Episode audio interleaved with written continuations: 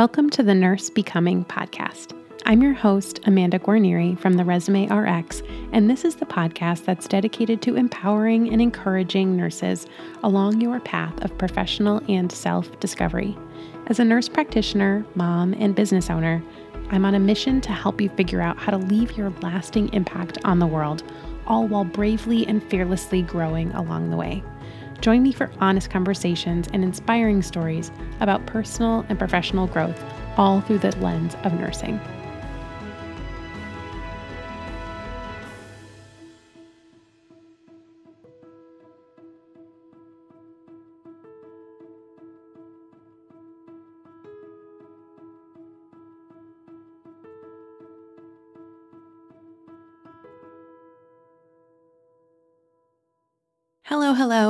Welcome back to the Nurse Becoming podcast. It's Amanda. So happy to have you here today.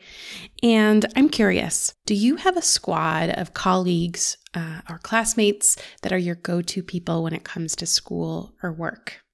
Hopefully, you do. And if you do, today I'm going to give you some ideas on how to utilize those relationships to the best of your ability. We're talking all about peer mentoring today. And before we dive into that, though, let's first give some background about why this is even important.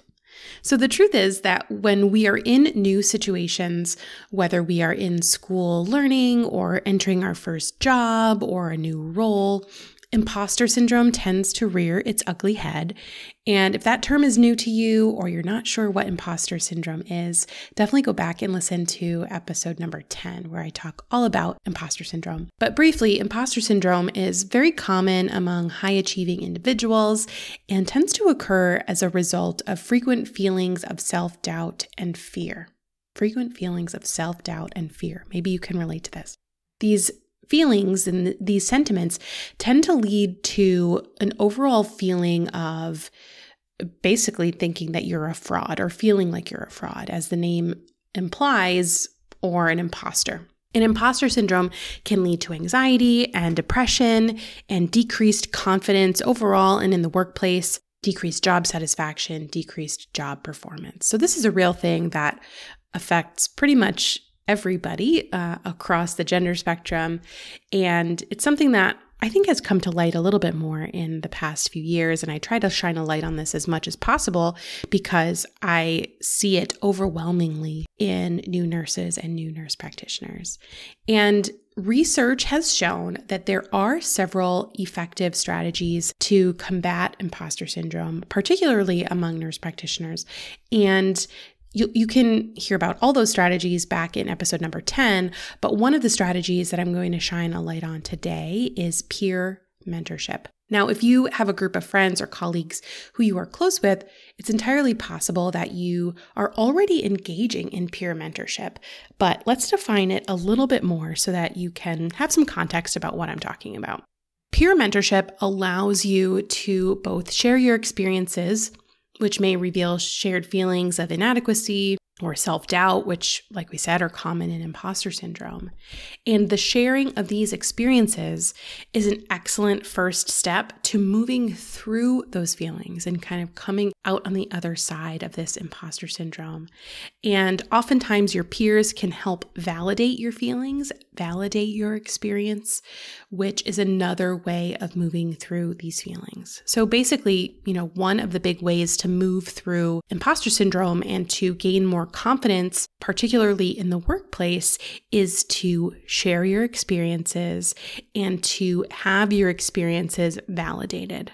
Okay, so it's not always that you have this one skill that needs fixing, right? Like so much of this is just being able to be seen and heard and understood that what you are going through is normal and valid and that you haven't, you're not the only one who's ever gone through it. And so being in a group of peers meaning people who are going through it around the same time as you or who are just, you know, one little step ahead can be really, really helpful because it kind of creates this buffer of people who you can go to and say, hey, this is my experience. And they can say it's normal or they can reflect back to you you know your experience and help you process through it. Now, being in a mentorship relationship can often involve giving advice.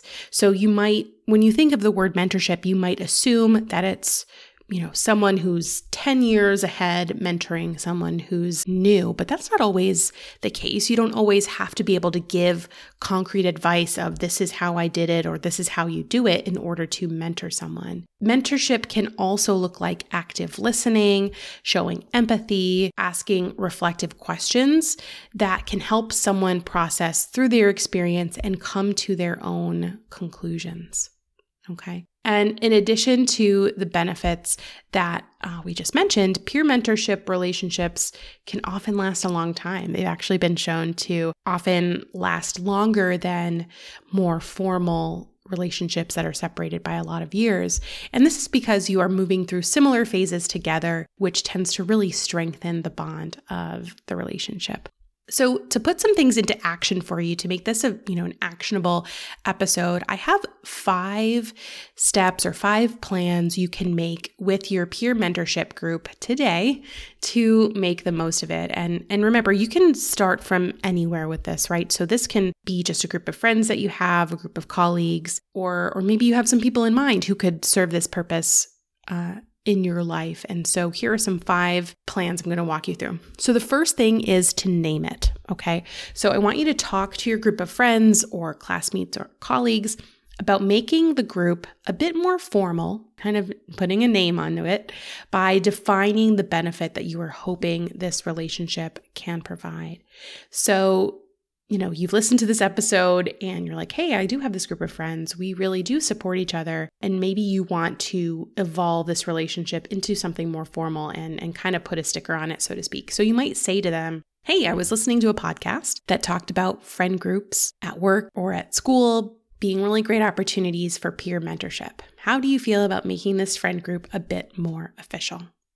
Okay, so just kind of opening the door to that conversation to be able to put a stamp, put a sticker on it, and have this not just be a social group, but something where, you know, you serve a little bit of a bigger purpose. So that's step one, name it. Number two is to define it. So, depending on how everyone in the group feels about this, decide together what the group will do to provide the space for mentorship. So, so basically, how are you going to communicate? How are you going to connect? Where are you going to create this space? So, for example, will you have a group text thread and, you know, set a little bit of a parameter that everyone should check in, you know, once a week or whatever? Will you have meetups in person? Maybe you'll have virtual meetups.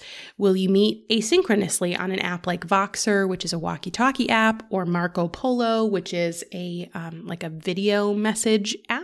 Decide what you need to have in place to get out of it what you want. And this should really be decided, you know, with the group together if all are on board with the plan. So that's the second one, define it. The third is schedule it. So I want you to make sure that you get your meetings on the calendar and that you show up for your meetups, right? So this is where you actually have to make sure that you're scheduling the time to do the work, that you are committing to what this group will will do for you. And you know if you're someone who maybe struggles with the follow through or you know you like things in ideas but have trouble turning into reality hopefully there's at least someone in your group who can be in charge of the the scheduling to make sure that you are putting a date on the calendar if you are going to meet you know synchronously. So don't just create the group. Take it all the way through and make sure that you are you know putting those times in your calendar to actually meet as well. So that's the third one, schedule it. Hey, friend, I am very excited to announce that the NP Society is officially open to new members. We are in the middle of our launch week, and I am so excited to invite you in. If you are ready to become the NP you always wanted to be, then NP Society membership is the place for you. This is a community that is designed for NPs to thrive beyond the clinical setting, and it is a safe space for you. Membership includes access to our off Facebook chat community, as well as weekly virtual events that include guest expert masterclasses, social events, self care classes, and clinical roundtable discussions.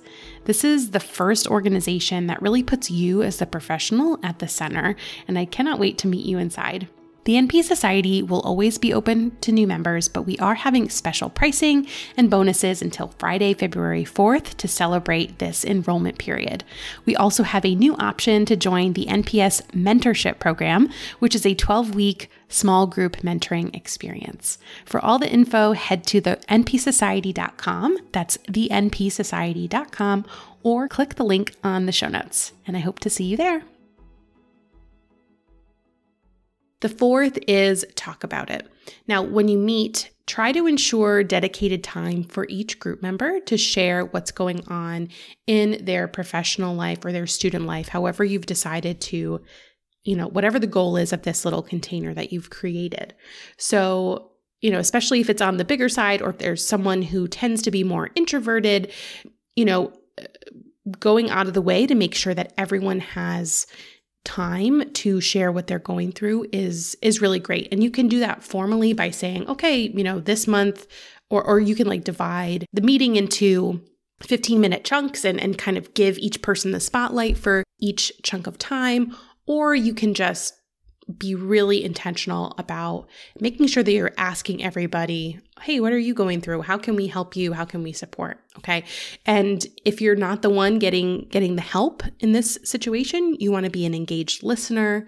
You want to provide both support and solutions to whatever your friend is going through. So that's number four, talk about it. And number five is celebrate it. So I want you to remember to acknowledge and celebrate milestones as you move through your time. I want you to incorporate gratitude and positivity as much as possible in your group.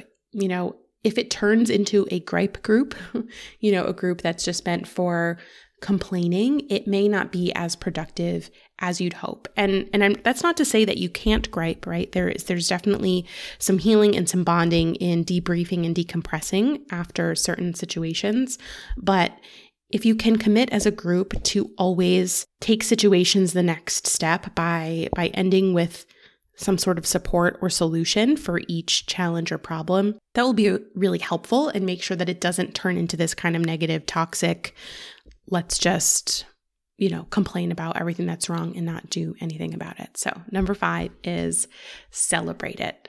So, let's go through these five steps again. The first one is name it. Make sure that you're talking to your group um, and saying, "Hey, do you want to do you want to make this official?" Number two, define it. So, talk to your group and decide together how you will create the space, whether it's a text group or virtual meetings or asynchronous on an app. Decide what you're going to have in place to meet. Number three is schedule it. So you're going to make sure that you get your meetings on the calendar and show up for your meetups and check in regularly. Four, you're going to talk about it. You're going to give everybody the space and the time to share.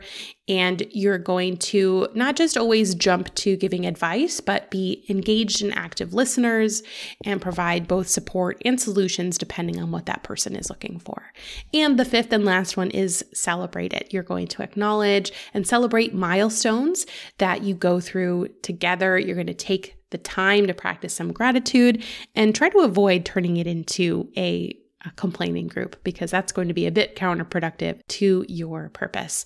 And if all this sounds good to you and you're kind of looking for this opportunity, maybe you don't have a group in place already and you want to explore uh, what I have put together for you, I want to let you know that the NP Society Mentorship Program is now open for enrollment. If you are listening in real time when this episode comes out, I want to tell you more about this. So, we are in the middle of a promotion for the NP Society, which is the monthly membership for nurse practitioners and students. But what we've done is we've added on an additional layer, a little bit more involved layer and program called the NP Society Group Mentorship Program. And in this program, this is a 12 week program that includes virtual calls, a dedicated chat container, and a curriculum to help new nurse practitioners transition to their new role. So there are 3 of us mentors in this in this first group. We are only accepting 20 at maximum for this first round, this first cohort, uh, because it's the first time we're doing it. So I really hope that you'll consider joining us. You can get all the details at the NP com. And again, the NP Society, it's a group mentorship program. It's not clinical focused mentorship, it's more focused on role transition, building confidence, moving past imposter syndrome, efficiency, kind of things that are applicable to every specialty. I, I specifically didn't want to make this a niche specialty specific type of program, and we'll be accepting up to 20 uh, mentees in this first group. So you can go to the npsociety.com to get more information. And I hope you'll consider joining us if you are either in your first nurse practitioner job or it's starting within the next few weeks. That is the kind of one prerequisite is that you are already practicing as a nurse practitioner or you will be kind of by the beginning of March 2022. And if you're listening to this after this has been live, do still go to the npsociety.com because my hope is that after this first group, it, this will turn into a rolling admission mentorship program. So there may be an opportunity available to you, even if we've closed the uh, enrollment for this particular session. So I hope this has been helpful. Go out, find your your peer mentors, find your squad, and um, just remember how important it is to have connection and community in your life, not just for your professional happiness, but for your overall happiness. So, catch you next week. Be good to each other. Well, that does it for today. Thank you so much for listening all the way to the end. If you have found today's episode helpful and you would like to support the Nurse Becoming podcast, I invite you to buy me a coffee at buymeacoffee.com slash nursebecoming. I appreciate your support. This helps me create more content for you to enjoy and benefit from in the future. Also, would you consider giving me a rating or review on Apple Podcasts if you haven't done so already? It will truly help other nurses find find the show and know that it's worth listening to. For more information about this episode, as well as a place to submit your questions or suggestions for future episodes or guests, head to nursebecoming.com. I can't wait to connect with you soon, and until next time, remember I am always rooting for you.